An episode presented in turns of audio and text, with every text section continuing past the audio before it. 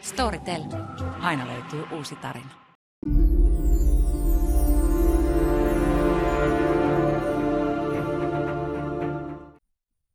Kaksikymmentäkolme minuuttia mielenkiintoisista ajankohtaisista asioista. Se on kupletin juoni.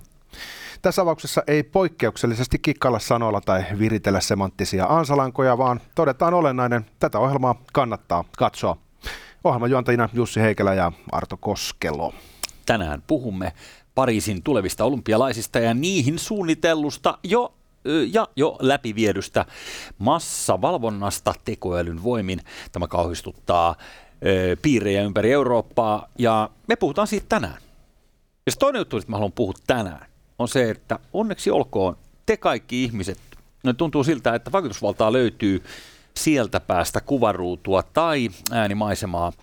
Nyt on nimittäin niin, että torstainahan oli tämä 20 tai 4-20 päivä, jos tarkkoja ollaan, ja viimeinen päivä jättää tukensa kannabisaloitteelle. Meidän kattelin sitä äänestystä siinä, puuttu 8000 nimeä ja ajattelin, että no tämä ei nyt sitten vissiin mennyt läpi. Kuitenkin puhutaan isosta määrästä ääniä. Pitää kirjautua ja laittaa sun tiedot sinne ja kaikkea ja näin edelleen. Pankkivarmenteet ynnä muuta väkinäistä. Mut no, sehän meni läpi. Sehän meni. Sinne tuli sitten noin 11 000 ihmistä, jotka kävivät klikauttamassa itsensä sinne jees-puolelle sen viimeisen vuorokauden aikana. Ja nyt täytyy onnitella. Me ei tarkkaan tiedetä, että miten iso vaikutus kaksi kolmosen seuraajilla oli tässä kaikessa, mutta me ollaan sitä mieltä, että you're the shit. Kyllä, hienoa kun mm internet näyttää voimansa, eikö me pyydetty? Että Pyydettiin. jotain, jotain semmoista pientä väreilyä oli ilmassa. Ja nyt hienoa, että tietenkin se, että, että asia etenee sitten seuraavaksi käsittelyyn, se voidaan sieltä sitten ampua demokraattisesti alas. Kyllä, no, mutta toden totta siis 42 000 jotain ääntä oli ennen kuin me tätä, tai silloin kun tehtiin tätä viime torstain ohjelmaa, niin, niin on, on se kyllä niin kuin jäätävää, että, että se loppukirja oli sellainen, että siis jotain kummallistahan on tapahtunut, jos puolessa vuodessa ensin tulee 42 000 sitten yhden vuorokauden aikana tulee näin paljon lisää. Joo, ehkä siinä on sellainen psykologinen efekti, että ihan lopussa tuleekin aika usein paljon ääniä. Mutta mm. sitten on paljon niitä aloitteita, jossa sitä ei tapahdu, vaan se menee flatlinena, kun kuolee ihmisen pulssi loppuun asti ja sitten ei tapahdu tota, minkään, sortin, minkään sortin muutoksia siihen tuohon mm? tapaan, millä ihmiset äänestelee. Ja hienosti on ihmiset ottaneet myös tuon asian esille, muun muassa Otto Meri, kansanedustaja, twiittaili siitä, että tämä olisi niin kuin, nyt niin kuin, tämä olisi tämän aika, että tämä kannabis äh, ainakin vähintään dekriminalisoitaisiin. Mikä ne ole niin vaarallinen kuin ajatus, jonka aika on kypsä. Mikä sen kirjailijan nimi on? Cervantes. Älä multa kysy. No joo, joka tapauksessa. Mm. Tällä viikolla meillä on Storytel-arvonta, jossa siis arvostetaan kaksi kappaletta melko siistejä lukulaitteita. Storytel Reader, jolla sitten e-kirjan lukeminen maistuu Mm. Ei rasita silmiä. Tämä on vähän niin kuin lukisi sanomalehden paapperia. Eli erittäin tämmöinen kevyt, kätevä laite. Mä en tiedä, tämä nyt ihan takataskuun mahdu, mutta ehkä povitaskuun. Riippuu puvun takin koosta. Jos on samanlainen kuin Kalero Kummolalla, niin eh, niitä menee varmaan kak, vaikka sivuttain sisään. Tämä on oikeasti mage. Mm. Ja sitten tämä akku kestää tietenkin älyttömän pitkään. Mm. Siinä on oikeasti hyöty siinä on mattapinta. Näin ollen se tekee lukemisesta monin verroin helpompaa. Toimii Mutta, myös meille ihmisille, joilla on silmälasit, ettei silmät väsy. Ei niin, mutta kaksi näitä me laitetaan öö, menemään. Mitäs arvonta suoritetaan? Arvonta suoritetaan sillä lailla, että me kysytään teiltä kysymys, johon me ihan oikeasti halutaan tietää vastauksia. Nyt kun meillä on tällainen vaikutusvaltainen seuraaja Possa, kuten äsken tuli jo todettua, niin Haluttaisiin kuulla, mitä se on oikein syönyt. Eli äh, suosittele jotain sellaista tietokirjaa, minkä olet lukenut viimeisen vuoden aikana, tai ylipäänsä lukenut tai kuunnellut. Äh, haluttaisiin hyviä vinkkejä siihen, mitä kannattaa siis kuunnella jatkossa. Huom, ops, älä vastaa tähän kommenttikenttään, vaan kilpailu, eli arvonta.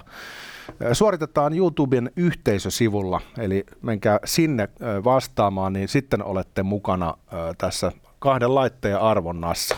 Saatte tuohonkin laittaa kommentteja, mutta sitten ette voi voittaa tuommoista hienoa aparaattia. Niin, se aparaatti on kätevä muun muassa tulevilla lomilla auringonpaisteessa, kun yritätte tihrustaa jotain tuosta kiiltävästä näytöstä, niin ei sitä mitään tule. Toista se on sitten tällä tällä menetelmällä. Mitä hyvin seuraat räppäreitä 2020-luvun skenessä. No aika otsikkotasolla täytyy myöntää. Mitäs toi Six Nine, onko tuttu herra? Six Nine, Joo, se niin kai se sanotaan, siis tää on ihan se. Jyrkin ja Jussin sukulaisia. kun se kirjoitetaan niin 6x ja sitten 9 ja sitten ine, mutta 6 näin, näin mä ehkä niin ymmärtäisin. Hän on tämän näköinen herra, tuommoinen kiva sateenkaaritukka ja tuommoinen No. tervetulleeksi toivottava vihainen ilme. Hän on näitä nuorisoa, jotka on suljettu tussien kanssa kaappiin pimeään pitkäksi aikaa ja ulos tullessaan sitten katsonut peiliin. Hän on myös tuomittu lasten hyväksikäyttäjä, Oh. monella tavalla aika mulkun oloinen jätkä, mutta äh, hän on erittäin tyylikäs omassa elämässä. Mä en eikä, mä en eikä pysty taas, mutta Tukka, sä ymmärrät, tukka on vaan niinku alkua. okei. Nimittäin tota, siksi näin on käynyt äh, Afrikassa, Ugandassa. Joo. Eh, jakamassa rahaa lapsille. Katsotaan, jos mä saan tästä tota, Miten nammuseta matskuu tässä on nyt tulossa sitten? ei, ei, huolta, ei, ei, sentään, ei sentään sellaista, vaan niin se ajatus vaan, että sä meet köyhään maahan ja jaat siellä rahaa, niin se on kyllä jollain tavalla aika herkullinen. Otas nyt tää pätki ihan helvetin. No niin, Okei, nyt ollaan tilanteen tasalla. Siksi näin menee iloisten lapsien luo, jotka tanssivat ja kiittävät, kun jokainen saa vissiin 100 dollaria hanskaa siinä. Pikku kuponki sieltä. Joo, toi on- Koko niinku perheen vuoden tulot. Tyylikkäin tapa tehdä hyvän tekeväisyyttä on pyytää kaveri kuvaamaan sitä videolla ja sitten jakaa lapsille 100 dollarin seteleitä. Aivan, ja sitten sen jälkeen kerätä ne pois. No niin, no niin, no Mutta niin. kato tuota isoa lasta tossa, sekin sai. Oh. Toi oli 24-vuotias työtön jätkä. No, mutta kuka siitä on tuomitsemaan? Mutta kato, mitä tässä seuraavaksi tapahtuu. Tää, tää järkyttää sua. Kato, mitä Niin. nämä tekee. Ei voi ottaa tähän käyttää hyppynaruna tätä. Toi on ihan helvetin Mitä vaarallista. helvettiä. Ihan oikeesti. Toi, toi ei nyt käy. Joo. Kato, uhrikin tanssii, se oli sitä mieltä, että sitä ei, ei, ei tuntunut missään. Sillä taisi olla tuollaiset pallonivelet vähän niin kuin ympäri laakeroidut Mutta mieti, kun kerran kosahtaa, niin kuin osuu pahasti, niin tiedät sä, Tiedän. tos käy huonosti. No, siltä se näytti. Niin jostain syystä tuommoiset jutut kielletään Suomessa ennen kuin kukaan ehtii edes kokeilemaan. Mutta hei, Uganda, se on toista maata. Mitä sä luulet tuossa kylässä, missä hän nyt paikallisesti lisäsi ö, tarjolla olevan rahan määrää merkittävästi todennäköisesti tuossa kylässä? Siis uskoisin, että, että siinä meni kyllä niin kuin koko kylän tulot uusiksi monelle vuodelle, niin minkälaista ö, inflaatiota odotat tuon kylän tuotteissa ja palveluissa? Mä luulen, että se muistuttaa jotain tulppanimaniaa. Taloustieteilijät puhuu siitä vielä pitkään, miten koko kylä sekosi. Kyllä. Ja siksi nainen ehkä menee ehdottamaan lapsille, että muistat sä, että mä oon se setä, joka antoi sulle satasen, että kai sä ymmärrät. Että ei Niin. se ollut ilmanen satanen. Ensimmäisenä päivänä sillä sai monta säkkiä riisiä, mutta jo toisena päivänä niin se voi olla, että edes vanhaa rengasta. No mut se tästä mulkusta. Terveisiä Joo. vaan siksi nainille. Mutta siis minkälainen ihminen tekee kaikkea tuota ja sen jälkeen tosiaan videoi tämän, tämän hyvän tekotapahtuman?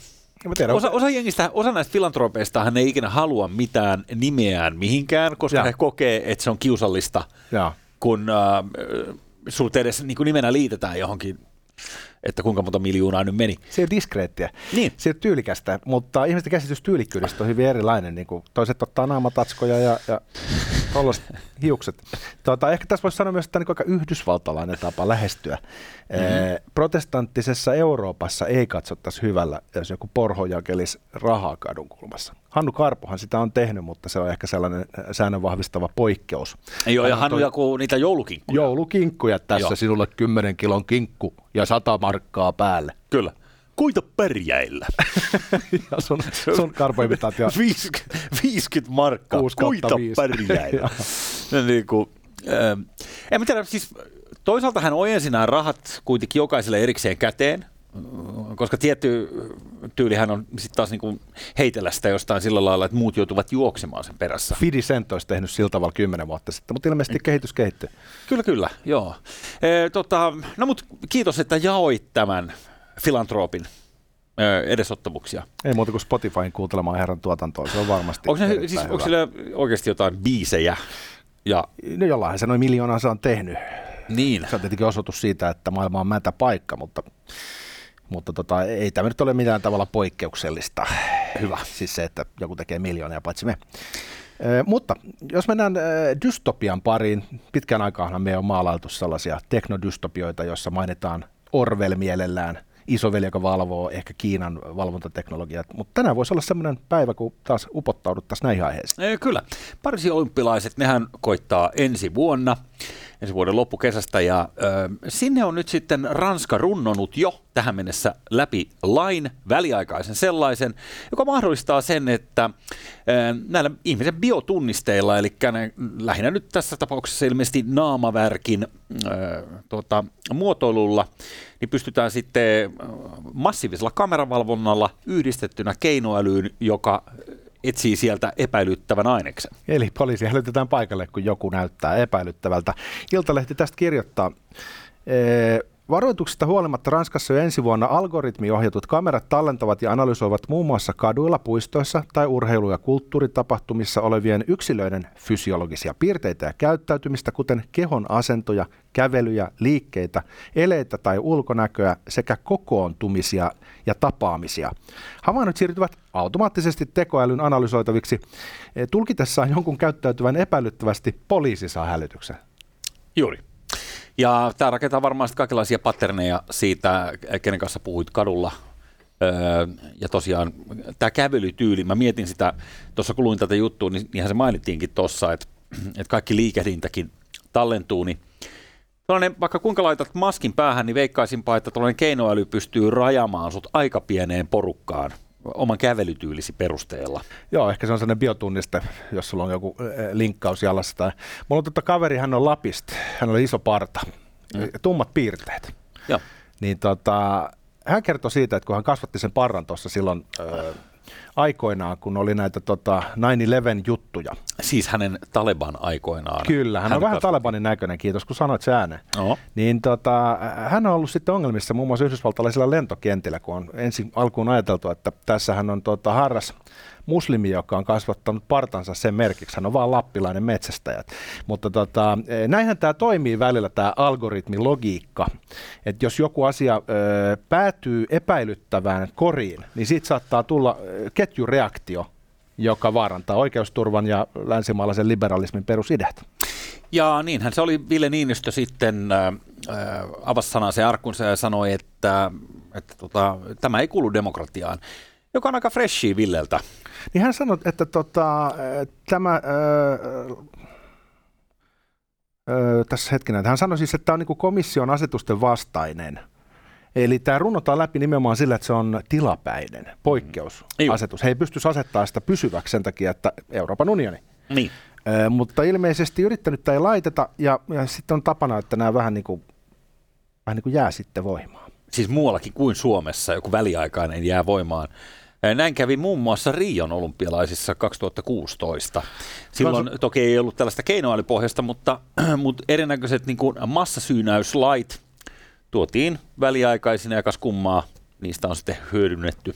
Unohdettiin sitten luopua niistä. Senkin jälkeen, joo. Kansalaisjärjestö La Quadrature du Net muistutti tässä Iltalehden jutussa, että alun perin väliaikaisiksi suunnitellut pakkokeinolait, esimerkiksi vuoden 2015 Pariisin terrori-iskuja seuranneen hätätilan aikana, päätyivät pysyviksi. Eli ei ainoastaan Brasiliassa, vaan Ranskassa on ennakkotapaus siitä, että säädetään jotain, mikä kaventaa yksilövapauksia ja sitten unohdetaan ottaa se pois. Miten mulla on vaan jotenkin sellainen pelko persiissä, että vaikka tässä kuitenkin esitteessä aina mainitaan tämä meidän demokratia täällä Euroopassa, ja ollaan huolissaan tosiaan myös yksilövapauksista, niin kuitenkin sitten isomman hyvän edessä se sitten unohtuu jossain vaiheessa. Ja ihmiset tietyllä tavalla niin kuin hiljaisesti tietävät jo, että niin tulee käymään. Se on vähän niin kuin hiljainen hyväksyntä. Ranskassa on omituisia pohjavirtoja. Ollut vähän niin kuin aina. Ja se näkyy siinä tavassa, miten he tekevät esimerkiksi kansainvälistä politiikkaa. Siellä on sellainen vastakkainasettelu, joka on giljotiinin ajolta jo perua, missä vallan käyttäjät ja kansa on vähän niin kuin eri puolilla. Eli kun esimerkiksi Suomessa hahmotetaan, tai Pohjoismaissa yleisestikin, että poliisi on ikään kuin asiakaspalvelija, joka ylläpitää kansalaisten turvallisuutta. Poliisilta voi mennä kysymään, että anteeksi, että saanko häiritä, mutta voinko mä jättää tuohon noin, kun tuon pyöräni keskelle Mannerheimitietä, kun mun niin. pitää tässä kiireisesti mennä hakemaan Donitseja tuosta. Sä voit mm. lähestyä poliisiin ja ajatella, että se on demokratian palvelijan roolissa siinä. Kuinka ylevä. No mutta Ranskassa on perinteisesti ollut sillä tavalla, että poliisivoimat, santarimit on niin rakkikoiria, jotka kruunu lähettää rahvaan kimppuun. Eli köyhällistö osoittaa mieltä ja selkeä ne hakataan. Miksi sä hymyilet? No niin kuin, Siihen päälle. Mun mielestä se, se on vähän kuumottavaa. Anteeksi vaan. kyllä. Ajat, Se ajatus on viekas hymy. Verikoirat Sitten ne hakataan. Sä lipasit, sä lipasit huuliasi Kyllä. ja hymyilit. pakko myöntää. Psycho. Joo, kyllä. Mm. Mutta se on niinku se asetelma, mikä heillä on siellä tarjolla, että vähän niin kuin luulot pois kansalta, ja se ei olekaan sitten kovinkaan demokraattinäytös, vaan ehkä en, enemmän edustaa sitä monarkiaa, joka tosiaan laitettiin sinne giljotiiniin. Ei, niin. Niin tämmöisiä piirteitä on Ranskassa, että samaan aikaan kun he on niinku edustavina näitä vallankumouksen arvoja, jotka on vapausviljelys tasa-arvo, niin sitten siellä on kuitenkin jäämiä siitä edellisestä systeemistä, jossa virkavalta pyrkii jollain tavalla stumppaamaan kansaa. No nyt kun Ranska on ö, meidän modernissa maailmassa se Euroopan maa, joka seuraa ensinnä yhdysvaltalaisten esimerkkiä, tai ylipäänsä, ö, ehkä voisin kuvitella, että ranskalaiset syvällä sielussaan ajattelee olevansa nimenomaan se Euroopan majakka, joka, joka osoittaa suuntaa muualle. Niin se, mikä tässä on vähän kummallista, on se, että nyt kun me ollaan nähty viime aikoina näitä mellakoita siellä tämän eläkeuudistuksen myötä, Eli 6 2 6 4 parilla vuodella nostettiin eläkeikää, niin, niin puolet Pariisista paloi. Sen sijaan ainakaan toistaiseksi niin mä en ole vielä nähnyt lehtijuttuja, missä nimenomaan tämän on, otsikon alla olisi olisi heiltetty polttopulloja, koska mä voisin kuvitella, että koko jengi, joka tuonne kadulle lähtee, niin ymmärtää heidän oikeutensa olevan vaarassa, koska eikö tämä nyt ole se nippu, joka ensinnä keinoäly nappaa sinne niin kuin usual suspects-kategoriaan? Onko tämä sitten jotenkin liian abstrakti ajatus? Että jos ihmisille sanotaan, että se joudut tekee kaksi vuotta pidempää duunia, että sä oot sorvin äärellä hikoilet vanhuksena siellä, vanhuksena ja vanhuksena, 60 Nykyäärikäinen keski-ikäinen ihminen. Mutta onko se jotenkin helpompi tajuta kuin sitten se, että ruvetaan puhumaan jostain teknologian mahdollisuuksista, jotka saattavat olla uhka? Ehkä, tai sitten, tai sitten se tulee se mellakka vasta siinä vaiheessa, kun ensimmäiset oireet ää, näyttäytyvät, eli ihmisiä ruvetaan laittaa kyttikselle kuulusteluihin. Ja joka tapauksessa ö, hyvä uutinen on se, että ollaan jo myöhässä, eli tämä on todella säädetty, säädetty jo ö, läpi tämä, tuota, tämä laki. Ja nyt tämmöinen slippery slope, tämmöinen kalteva pinta, niin tunnetaan lähinnä ö, logiikan erheenä, jos tulee somessa sapi, sapiskaa. Mm. Mutta sitten ei kuitenkaan tietenkään voi tä- päätellä, etteikö todellisuus olisi välillä semmoinen kalteva pinta. Että jotkut asiat alkaa jollain tavalla ja, ja, ja siitä seuraa sitten toisia asioita. No niin. Jos väittäisi, että, että, että sellaisia on olemassa, niin, niin se olisi sitten taas sitten non se kuitur, toinen looginen kömmähdys. Koska Joo. nyt näyttää oikeasti siltä, että on syytä ää, pelätä, että Ranska on käynnistänyt sellaisen ää, ketjureaktion, joka johtaa merkittävällä tavalla länsimaalaisten vapauksien kaventumiseen. Eli haravoiden seassa astellaan tällä hetkellä aika selvästikin. No nyt kun katsotaan esimerkiksi tätä keskuspankkivaluuttaa, mitä on huhuiltu tulevaksi jo muutaman vuoden ajan, ja käsittääkseni timetable on about sellainen, että ö, kahden viiva kolmen vuoden sisään niin, niin saatamme mekin täällä käyttää tuota, keskuspankin omaa digivaluuttaa. Niin Oikeasti mennäänkö nyt kaksi-kolme vuotta? No tämä on niinku muun muassa siis pari kaveria, jotka oli, oli tästä aiheesta jutellut erään, erään keskuspankin henkilökunnan kanssa, niin arvioivat, että pari, kolme vuotta. Se on aika lyhyt aikajänne. Mä en ole ihan varma, että onko se noin lyhyt, mutta joka tapauksessa, jos tällainen hivutettaisiin läpi ilman, että tiedettäisiin kahta vuotta aikaisemmin, että se on tulossa, niin se olisi jo itsessään Niin, jonkin sortin rikkomus okei. tätä prosessia No, kohtaan. saattaa olla tietenkin, että päätökset tehdään parin vuoden päästä ja sitten ensin pilottimenettely, eikö niin, että se, totta kai se varmaan hiipii jollain tavalla creepisti meidän tietoisuuteen, että se ei välttämättä olla niin yhtenä päivänä vaan tosta noin. Mutta näin, että, että tämmöinen olisi niin kuin sellainen kiitorata tälle keskuspankkivaluutalle. Mä en tiedä, kumpi tässä niin kuin on, on kuumottavampaa. Ehkä just se, että jos kaikki raha on treissattavissa ja raha on sen jälkeen, niin kun sille pystytään esimerkiksi määräämään parasta ennenpäiväystä tai pystytään määräämään sille, mitä Arto Koskelo ei voi ostaa. Jos esimerkiksi meinaat tupakkaaskin ostaa enää maanantaina, niin se voi olla sitä mieltä, että terveysviranomaiset ovat sitä mieltä, että sä et osta sitä. Voidaan niin kuin, öö, päättää, että sun rahalle ei ole enää arvoa. Niin. Ö, toi on ilmeinen riski. Jos se yhdistetään tähän kiinalaistyyliseen valvontateknologiaan, niin äh, sillähän se dystopia saadaan aika hyvin käyntiin. Kiinassahan on tämä social credit-järjestelmä, josta me ollaan puhuttu, missä siis ihmiset eivät pysty ostamaan nopeiden junien lippuja, jos heidän maineensa on valtion silmissä epäilyttävä tai epämääräinen. Ja se järjestelmä on sen verran tota, tiukalle viritetty, että se ei pal- paljon, että sä putoat niinku huonoja kansalaisten äh, mm-hmm. laariin, ja sieltä on sitten vaikea päästä pois. Ja sitten kuitenkaan kukaan ei varmaan hirveästi välitä, että jos nyt kadulla sitten huudat siellä ja meuhkaat, että minulta vietiin oikeudet, niin no, ihmiset vaan kävelee ohi ja todella, no, no, toivottavasti mulle ei käy sama.